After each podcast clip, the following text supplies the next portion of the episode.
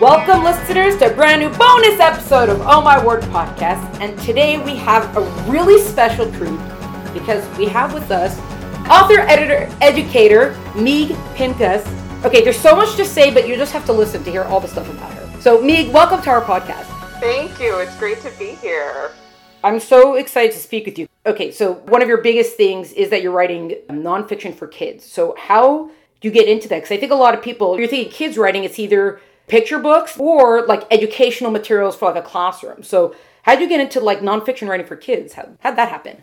Basically, I've been writing nonfiction in many different arenas since, oh gosh, almost 30 years now. From journalism to academia, I, I was an editor and an educational publisher for a while. And about six years ago, I just realized that nonfiction picture books brought together everything that I loved about writing and how I was working as an educator. And I just dove into nonfiction picture books and never looked back. Haven't wow. looked back since.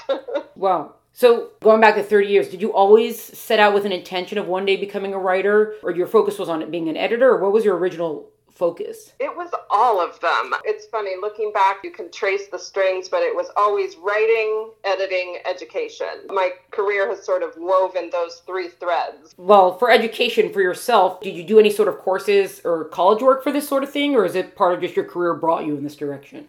I was in academia for a while. I was going for my doctorate, but I ended up with a master's in cultural studies. And that point, I realized I just did not like academic writing, but everything I was learning, I loved. And I had learned a lot about writing as a journalist and in academia, but I really decided to write for kids. So when I decided to make the shift, I had a lot of experience as a writer and in education, but I did need to take courses and I did take quite a bit of courses and I still take courses on how to write for children because it is, as we know, a really specific craft. Even if I was writing professionally for 20 years. I needed that education for kids. So I did that through SCBWI, through the Writing Barn, through the Highlights Foundation, classes like that when I was starting out. And like I said, I still love to learn about the craft. Well, and then just to be specific about it, when we say for kids, what age ranges are we speaking about? So my picture books currently, I would say kindergarten through sixth grade. Okay. So some of them are uh, skew a little bit younger, and some of them skew a little bit older, but elementary school. So when you decided to make that shift, why were you thinking that age group versus either younger or older, or was there a thought of it, or that kind of how it came out? Yeah, the connection really kind of the aha came. I had young kids, and I was working part time for a nonprofit as a humane educator, which is I would go into elementary school classrooms and I would teach the kids about how to help solve problems for people, animals, and the planet. So I was doing all these lessons with them about the environment and about social justice and all of this. And I just on my own started going to the library and checking out nonfiction picture book biographies. And I would, at the end of our lessons, I would read them picture book biography. In humane education, we call it solutionaries. So people who are solving problems, right? For other people, animals, and the planet. So I read them picture book biographies about Gandhi and Jane Goodall and all the wonderful picture book biographies. And I fell in love with these books. It just opened up this genre to me. And that was when I said, Oh, I want to write these. I call them, uh, you know, in my website and such, solutionary stories. So now I write solutionary stories for these kids that I used to teach as part of that job. A lot of times, especially writers who start off as educators, the thought sometimes is I saw there was a lack of something, so I wanted to fill the gap sort of. Was it oh there weren't enough of these or is it more just i love this so much i want to also write these? Maybe a little bit of both because at that point that was about seven years ago, seven or eight years ago, was sort of right when this renaissance of picture book biographies was happening. So there were wonderful ones by people like Carole Boston Weatherford and Lisa Klein Ransom. I'm just thinking off the top of my head. Um, ah, there's other ones, other authors and illustrators who were doing it, but it was a pretty small kind of niche when I jumped in. Since then, it's grown a lot, but I certainly felt like there need to be more books like this, and I just love them, so I'm going to try no matter what. right. Would you say it's similar to the way in adult fiction we call it narrative nonfiction? Is it kind of like that, or do you think it's a little bit different than that? Definitely Yeah. think it is. I think most of my books have a narrative thread. I'd say all of them have a narrative thread, some more than others. My book, Ocean Soup, is a little bit more expository nonfiction, but there's still a narrative thread even through the illustrations. But the rest of my picture books definitely would be called narrative. And that's also, I think, recently there's been a much stronger resurgence for, especially for kids, to get more of the nonfiction, I guess the narrative nonfiction style to them. Yes. It seems, yeah. Well, Common Core really helps the nonfiction world because it requires, and state standards now require children to read as much nonfiction as fiction, if not more. And the internet kind of caused the sort of old encyclopedic picture book biographies to sort of be obsolete because you could get that information on the internet. So these Right. creative, narrative, artistic, nonfiction biographies and other picture books started coming because of those factors. And now they're just, they're pretty huge. Well, that's actually interesting to speak of that because everyone thinks of like, oh, there's no more, you know, Encyclopedia Britannica is not, a, you don't buy the set anymore because you buy it all online. For kids, so it meant that writers have to now make a more engaging story for them and not just a fact based. Exactly. Wow. Exactly. I Well- think it ended up being a, a great thing for children's nonfiction because I think what, what what's coming out today is so much more engaging than what I grew up with.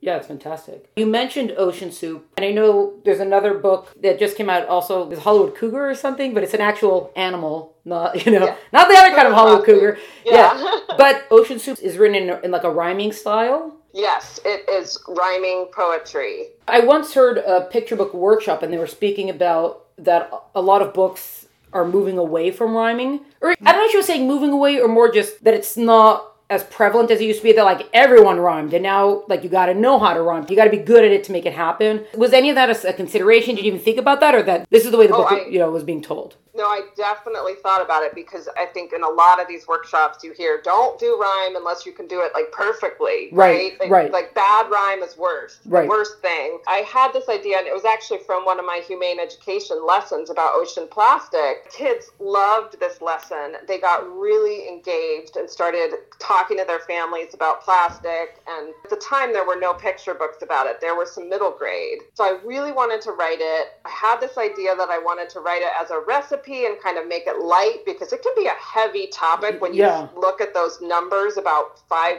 trillion particles of plastic in the ocean. And so i was trying to lighten it up and it kept coming to me in rhyme. And at the same time i was having that warning light don't do rhyme even though i've always loved poetry but i got very nervous about it. So i ended up um, doing another doing a course on rhyme for children's books and i went and did the work i even hired the teacher to look at it and make sure that my meter was correct and my rhyme was correct and i invested in making sure that rhyme was top notch Wow. so i'm really happy with how it turned out i really love that book I don't know if you came up with the phrasing ocean soup, but just the sound of it is just so. You want to think of soup as comfort, but you think of ocean soup, it sounds so yucky. Yes. So, and that was started with that. I really wanted to do this recipe of ocean soup and what made it for kids thinking about a recipe. How did this happen? How did this get made? Right. And then just to follow up, when you said that you hired a teacher to make sure the meter's correct and the rhyming's correct, is it just so that we're not always rhyming to and you, or just what kind of are they looking for for that? Well, it's interesting because I, I do editing and critiques for authors, and what I often see is people can rhyme, but the meter is way off. Really understanding how meter works and how Mhm. the rhythm works. I knew I wouldn't have a problem rhyming, and I love internal rhyme and all of this. But the meter is the thing that stumps many of us that we really have to put the time and effort in and just pound out the rhythm and the meter of every single line. Because a lot of times we'll be sort of tempted to cheat and sort of put a word in that seems right, but then the meter, the syllable emphasis is wrong, Mhm. things like that. These little subtleties of meter is, is, I think, the biggest challenge of getting a good rhyming poetry. Yeah, that makes a lot of sense. It's sort of also with song lyrics. People think if you can write poetry, you can write song lyrics, but it's also it's got its own sort of you have to get the rhythm of song lyrics down. It's like it's a very different Yeah. kind of like skill set almost. So when you switched over from to writing for kids, was that an easy process for you? It took longer than you thought it was going to take, or what was that like? It was pretty easy. I had done a lot of editing of children's books at ah, that point, and I had children I was reading all the time. I, I honestly, as a kid, I would say I wanted to write books for children. Like it was always in there. Okay. Um, so it was actually pretty smooth. It just clicked. Really, it was easier than transitioning to academic writing or journalism. It was definitely the most natural for me. Well, what would you say are some of the biggest I want to say like maybe differences or some of the biggest like mind switches you have to make writing for adults versus kids because the big thing is you don't want to talk down to kids right? You don't want to dumb it down but kids and adults are still different. So was there anything Definitely. like oh yeah i, I have to learn to write like this yeah. Yeah there's two main things for me in the transition and one was continually putting myself and for me writing picture books was in the eyes, ears, heart, mind of a second grader, yeah. reading everything through those, really putting my, and I had kids that age at that point. So, mm-hmm. really looking at how they saw the world and making sure that the writing was resonating with them, not with me. And the second thing, as a picture book writer, my biggest learning curve was how to what we call make room for the illustrator, which is a, a huge leap from just writing descriptive writing. When you're writing a picture book a lot of those descriptive elements you do not include as the author because that's where the illustrator tells their story. So i did a lot of work on that. Yeah. The first time you ever had to send in a picture book were you like oh god what's this illustration going to be? Or was it just trust the process trust the process or you know what was yeah.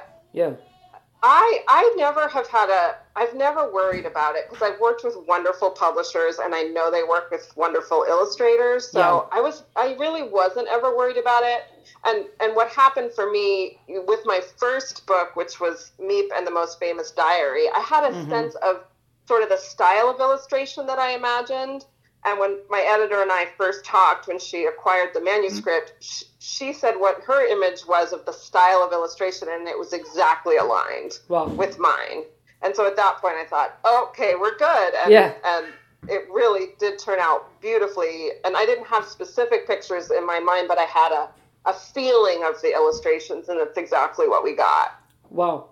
Well, how much say from you know from the few books you, you have out now? How much say do they actually give you when it comes to illustration or style because you, you don't have contact with the illustrator right it's kind of you know here it is find the right person for it or, or what is that like um it is a little more interactive i mean i, I okay. haven't done fiction picture books so i can't speak to that but as a nonfiction picture book author mm-hmm. um, the way it's worked for me and i've worked with several publishers now every time the editor and i have a conversation about the kind of illustrate illustrations we're imagining the editor sends me several and says, What do you think? You know, what are your top choices, or do you have anyone in mind? We sort of have a conversation about it. Every time, the six books I have, it's always turned out they pick someone with my input that has been amazing. Amazing. And then throughout the process, I'll see the sketches. They'll send me sketches, character sketches, and then early sketches because with nonfiction there's accuracy questions too. Yes, so, right. for instance, when my editor sent me sketches recently for I have a book coming out in 2021 about Helen Keller, the sketches of her as a child didn't show what her eye really looked like. So that's where mm-hmm. I, as the nonfiction author, say, oh, we have to make sure that we show this more accurately. Things like that. So we do go back and forth. I mean, I can't say I think this should be exactly this, but we're having a conversation throughout the editor and I, and then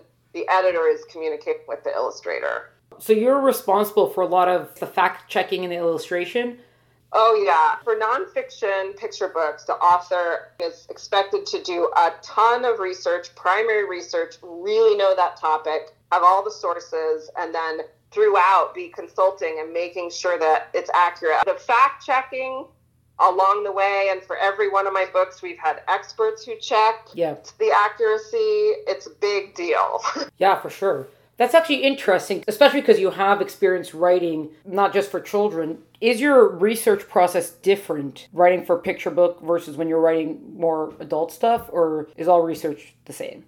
That's a good question. It's interesting. I wrote a piece for, I think it was Nonfiction Fest. They asked me to write about research, and I titled it How to Research Like a Scrappy Reporter. And I kind of compared how I used to research for stories. I was a newspaper reporter, and I had to write 10 stories a week. Wow. And as I was doing interviews or going to the scene of something, I always in my head would pay attention for a thread and sort of follow the research or, or aim my questions along the thread paying attention to make sure I wasn't missing anything. But I do the, a very similar process now, much less stressful. Yeah.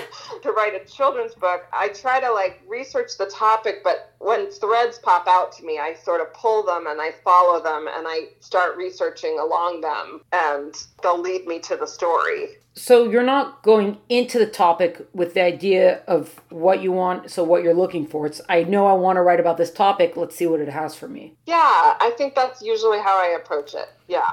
The thread you're looking for, does it usually pop out sooner rather than later, or how long can you go before you're like, come on, you got to find a thread? Well, you know, it's funny because it just depends on the book. Some Okay. books, it just seems to pop out, and some of these books that are now published are very similar to my original draft, and other ones are completely different. I mean, it just depends.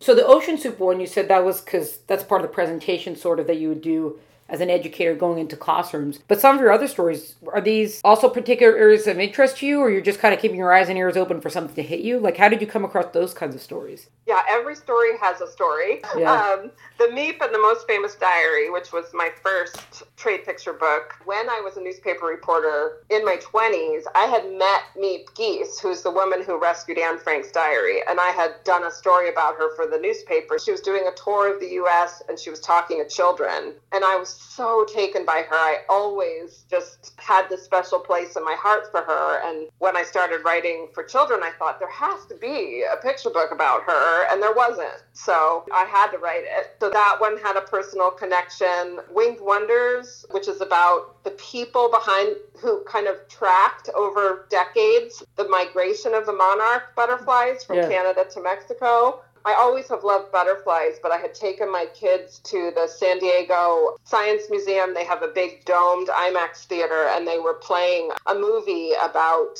one of the people behind that discovery, discovery, quote unquote. And I was just so fascinated by the idea that there are these people, and I started getting curious about, well, whose voices have we not heard in this story? And I just got super curious.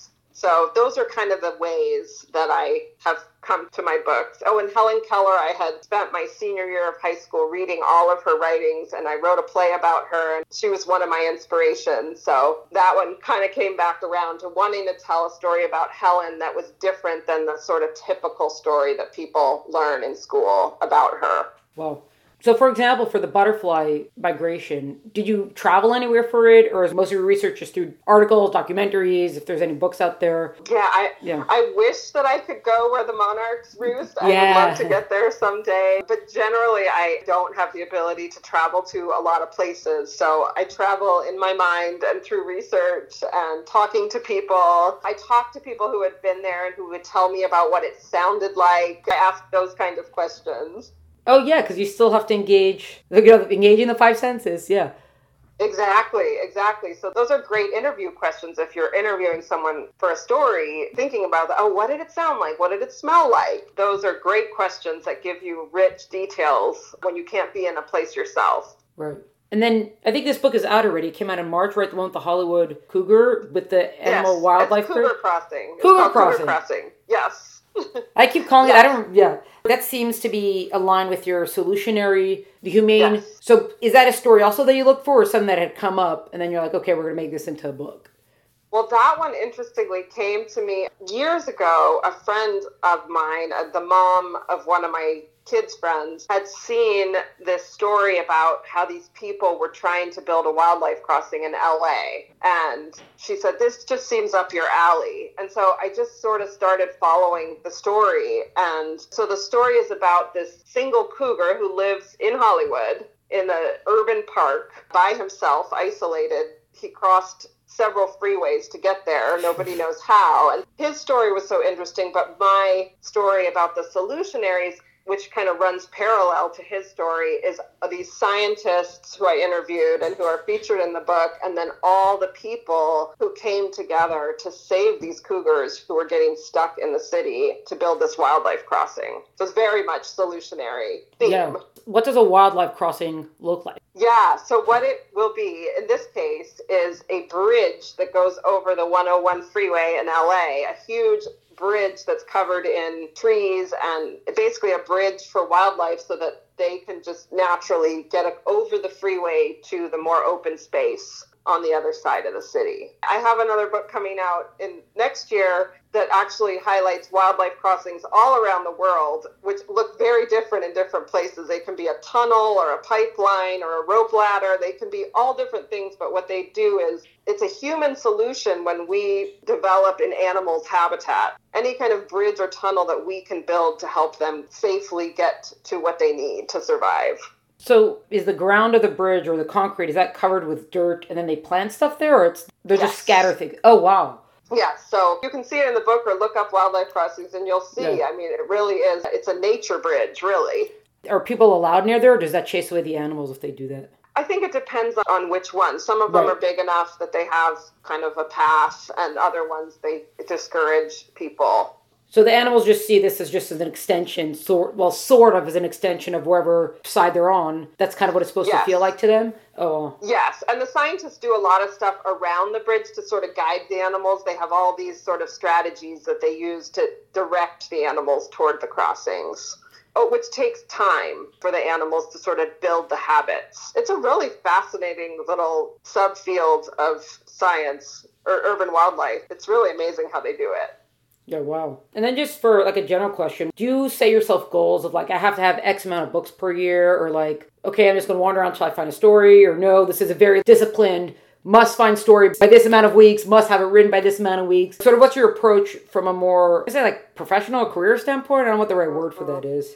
Yeah, I don't have that kind of specific goals. Yeah, I just really follow the stories and I try to be writing this with the pandemic everything has changed but yeah, before the yeah. pandemic every week i had certain times that i would just be working on my stories. I have a great agent and i would uh, be communicating with her and i would be you know i think i'll have another another one for you around this date. So we have those kind of conversations but it's pretty loose and it's just really my own time and motivation you can't really compare it, but theoretically, if you would compare it, would you say writing for kids is, I don't want to use the word harder or easier, but like either more intense, less intense, trickier maybe, might be a word to use, than writing for adults because of how specific the words have to be or how careful you have to be in the wording in that regard, if that makes sense? Yeah, what adjective would I use? Honestly, I think any of us who write in different genres know that it's just different. I love writing in different genres. I mean, I'm totally in love with children's nonfiction right now, but I have loved, I'm an essayist and I love writing essays. It's just a completely different sort of way of thinking and, and knowing that craft. It's just, yeah, putting on a different hat. And for me, I love being able to do different ones. And I don't, I don't know if I'd say any was harder I found academic writing to be the hardest. It just wasn't natural to me. but in terms of creative writing, I, I love them all for different reasons. Right. Your main focuses for now are still the nonfiction picture books and then writing the essays. You're not necessarily working on, on adults, like adult books, books. Correct. Or like, I do yeah. some editing of adult nonfiction sometimes, but really the bulk of my life now is writing for children and editing children's nonfiction. Right. And then are you one of those authors who keeps like a notebook that you scribble down the random ideas to go back to to find your story or not necessarily? Yes, I am, ah, and they're really disorganized. So I'll go, where did I write that? In which notebook? I have to go through, and I'm not very organized about it, but I have a lot of those little scribbled notebooks. Yes. Is there a percentage of I probably write down 50 stories ideas and use one, or not? Not necessarily like that. I think I tend to have a good sense of what's a good idea. I read everything that comes out that I can get my hands on in my genre. And I think having been a newspaper reporter, like I have a good sense when I have an idea if it's going to be a story or not. Yeah. And there are certainly ones that I, have written and have not sold or that I tried to write and just didn't fly, but it's not a huge number of ideas that I get that I don't pursue that I know is a good idea. I might have a passing idea that, eh, no, that's not. Yeah, that makes sense. So you are reading a lot of nonfiction children's books now. Yes, absolutely. I always have huge stacks on hold at the library. I am always requesting the new ones. I'm reading Publishers Weekly and I'm pulling out the announcements. And when the books come, I request them at the library for them to purchase. And yeah, that, that's a big part of it, I think, a big part of the job. Have you had yet that you picked up the book and you're like, oh, I was going to write that one. Oh, well. I have been scooped and I have scooped. So, yes. Well, that's the way it is. It really is. It's just a reality of writing nonfiction. And especially because when you're writing for kids, there's sort of general curriculum guidelines. So we all know kind of what topics kids are studying. So finding our own fresh take around those topics, we're always sort of running to get to it first. Yes how much of reading other books is just knowing the market, knowing what's out there, make sure you're not writing it versus how did they write it? You know what I mean? Yeah, I think it's both. I mean, I yeah. get inspired by other books. I love seeing how they're written. I learn about different imprints, who's publishing what, and right. I learn about illustrators that I might dream of working with. I think it's all of it. Yeah, I'm sure there's other professions that sort of have like this, but probably one of the coolest thing about being a writer is that reading is part of your research. Like I have to buy all the books. It's all part of my job. Yeah. exactly. oh well, very good. We always wrap up with a our fill in the blank or complete the sentence sort of with I love it when writers, illustrators, editors, stories, whatever do X, and I really don't like it when they do X. So how would you fill in the blank for that? I love it when children's nonfiction picture books inspire kids and pique their curiosity. Yeah, that's good. I don't love it when children's nonfiction picture books talk down to kids or bore them. Bingo. Well, actually, so just a quick follow up because we always have to ask a follow up. I don't know if there's a real answer for this, but can you say try to avoid X because that might bore a kid? Or is it just you just got to make sure that you're just writing it well? Or I don't know, is there anything like that that you could say? Or I think I go back to really putting yourself in the mind of a second grader or talking to kids that eh, you know really thinking what would make their eyes light up what would make them ask you questions. When i did all that reading of those stories to the kids as a humane educator i got to see i got to see what they got excited about what they couldn't wait to talk about and they were talking over each other. It's yeah. that kind of feeling that we have to find to be a successful book for them. Yes Okay, one more wrap up. Language wise, because also part of not talking downs to kids is not just limiting your vocabulary, but are there any sort of sense of okay, you could use this sort of words, but don't go. We don't have to use these kinds of words. Or is there any sort of sense of that, or just yeah? I mean, for yeah. trade for trade nonfiction picture books, they're generally meant to be read alouds. Versus okay. if you're writing for the school library market, there's going to be things like reading level and Lexile score, and you have to use certain words. There's sort of two different kinds of nonfiction picture books, for the trade books, we have more leeway with bigger words and sort of more sophisticated language because they're being read to. So it needs to be a word in context that they would get. But I, I love having a word that might be a new word for them in there. You sort of get a sense of the balance as you go. But I love that about trade nonfiction is that they're meant to be read aloud. They're almost these little performances. So thinking about what a kid hears in the context of a, of a performance, they can handle bigger words than they can if they're sitting there doing an easy reader, you know, trying to sound out each word. Yeah, it's a very good point. All right, very, very good. Okay. Well, Meeg, thank you so much for joining us today. It's been a real pleasure to speak with you. Thank you. It's yeah, this has been wonderful. This was a bonus episode of Oh My Word podcast featuring author, editor, and educator Meeg Pincus. To find out more about Meeg and all of her work, please check out the link in the episode notes. To find out more about Oh My Word podcast, and all the great stuff we're up to, please follow us on Instagram at Oh My Word Podcast. Subscribe wherever you listen to podcasts. Check us out at el10bound.com. Music is by Tim Burke. Thanks so much for joining us. Catch you next time.